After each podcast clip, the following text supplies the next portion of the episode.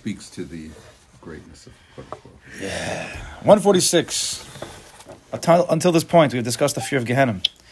We will now discuss the fear of suffering in this world, such as illness and pain, which you can't deny. We also can't deny that it comes from Kodesh Baruch Hu. One should first look at the world around him and see all the ill people. May Hashem have compassion on them.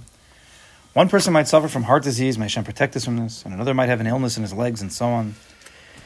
He should then ponder why do these people have such illnesses? Is it for no reason? Right? Did it just happen to be? There's a certain amount of people who have to get sick. It cannot be because there's no suffering without sin. It's a Gemara on Shabbos. There's no suffering without sin. Okay, then you have then you have the sugi of of, of um, Yisurim shel ahava, where Rashi says there's taka no sin. It's something for for Olam Haba. Not everybody agrees with Rashi in that, and, and sin also has to be understood what sin means. But there's a reason for this illness, for this sickness. This may not be apparent within a particular lifetime, but if a person has sinned with a particular organ, he will be punished and suffer in that organ. Therefore, whenever we suffer in any particular limb, we must know that this is the result of something that we have done. Such reflection will instill yira in the heart. So instead of just, you know, again, we're working on yira, and uh, like, yira's ultimately a happy place. So remember that. Is bringing us to a happy place, but it is serious, right? Life, there are serious things. And so even though we were talking about Yira, the way that we were trying to lock ourselves in is through the fear of the punishment of the afterlife, of Gehenna, that's difficult. So now, Bilvavi is teaching us is that if a person does want to work in this avoda, which he should if he can, if it won't hurt him, which hopefully it doesn't, again, because at the end of the day, it's always to bring us closer to a Baruch Hu, is that a person should look at the world, or maybe himself, and recognize that illnesses, pains, damages, tragedies, all came because of a reason. Came because of a reason. Mida keneged mida. Right? A sin causes something. You know, you, you don't get to decide what that's going to cause. But no, that's true. And therefore, be fearful. Not in a state of constant pachad mamish, but it's serious. This, these things are real. I will just start this for another minute or two, and then because it's a very long one, I see. but we'll just let's just start for a minute. In addition, one should imagine applying Yiras Onish in a very realistic way. For example, standing near someone else's possession when no one else is around, he should say first to himself and later to Hashem, I seem to have the ability to steal this article because no one's watching. Why wouldn't I do such a thing? Because I know that if I steal, I will be punished. If I steal with this and if I steal with this hand, it will be punished, whether through a minor or major injury or through some disease. Now we know Bilvavi uses dibur, speech, as a way of instilling the avoda that we're doing. So here is an avoda of Yiras Onish, trying to instill somewhat Yiras Onish, which is a difficult midah to attain. And we're speaking out the concept of midah keneged midah, that if I would do something wrong, then I would get a punishment. Right? It, it doesn't have to be, again, Yira doesn't mean you have to be like trembling every second. That's not, it's not really shayach by us. In yeshivas, they tell you stories about that. Okay, but that's not really where we're holding. But it's it's to create a certain seriousness that we could do. We've been serious in our lives before, right?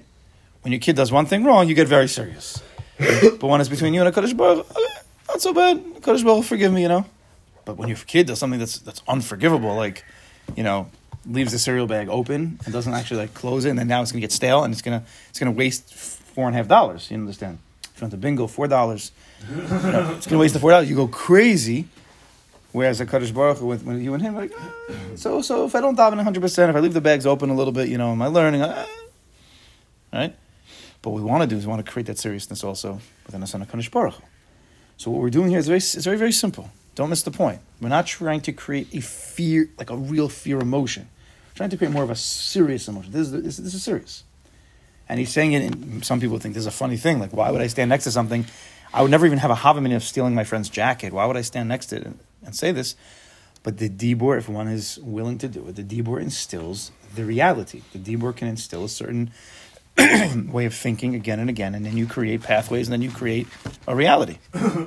so you stand near somebody's thing, or it could be standing near anything that could be assur, and you would say, "Listen, I, it seems to be that I could do this thing that's assur. Now, be careful; don't do anything that you actually would be tempted to do. Right now, we're not holding it yet. I could steal this item. I could turn on a light on Shabbos. I could do it. If I wanted to, I had the Bechira, I could do it. But I know that if I do this, I'm going to get punished somehow. That my finger, I'm going to get a paper cut. If I turn this light on on Shabbos, could be that I'm going to get a paper cut. This finger's going to get damaged in some way, right? And I, don't want to. I don't want to get damaged. What, what, what's the tachlis? Why would I turn on the light if I know I'm going to get damaged? And in that way, these small little ways, Bill will be saying again, this is not like a scary thing. You can create a certain yiras onish in your heart. I will continue.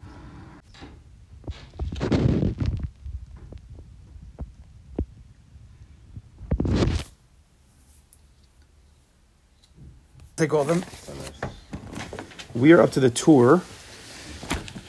To the Tur, and then we have to go to the Shulchan Aruch. The Tur is over here. It's the sheets from yesterday, guys. We're still we're still on those sheets. How sheets? It's two sheets? It's right now. yeah, yeah, It's two sheets. Right now we're using. Right now we're using. Oh boy! No, there's three sheets. Not this. No, no. It's it says Tzadik Ches on the top. I think. It's the Tur says Tzadik. Let me see. Let me see. Let me see. The U test circle from Rebbe. That's not the one we're doing. That's the one we did yesterday. It's this one. That's why you, Which one, let's see? This one here. no, the U test is. No, that one we did. You said, what are we doing? We're doing. It's, the Tur says Tzadik Ches on top. You have it? Yeah, I'll show you if you want. I know. Thank you. One day will be better organized. I'm sure. So the next time we test sometime. Oh, That's this one. That's this. No. This is that the same? I it can't has see anything. It's that. Yeah, Tzadik Ches. See that? It's this. Okay, so yesterday. No, no, that's the Shulchan Aruch though. You said Tzaddik Ches on Yeah, but that's the Shulchan Aruch. D- d- Moshe, can you pass the other sheets? The Shulchan Aruch and the Torah do look similar. They're Does it say Tzaddik Ches on You don't have it. You're missing a sheet. It's supposed to be three. We have, remember, we have Rebbe Circle on there. We got Rebbe Circle. No, no, that's not what we're doing. We did that yesterday. Confusing me. I'm being very clear. I'm saying Tzadik Ches Tur. Oh, but yeah, okay. Here, this one. You're a collator. Okay, good. Pa- Page three, page three in the handouts. Well, if you're using the, the computer stuff, yeah. Now I have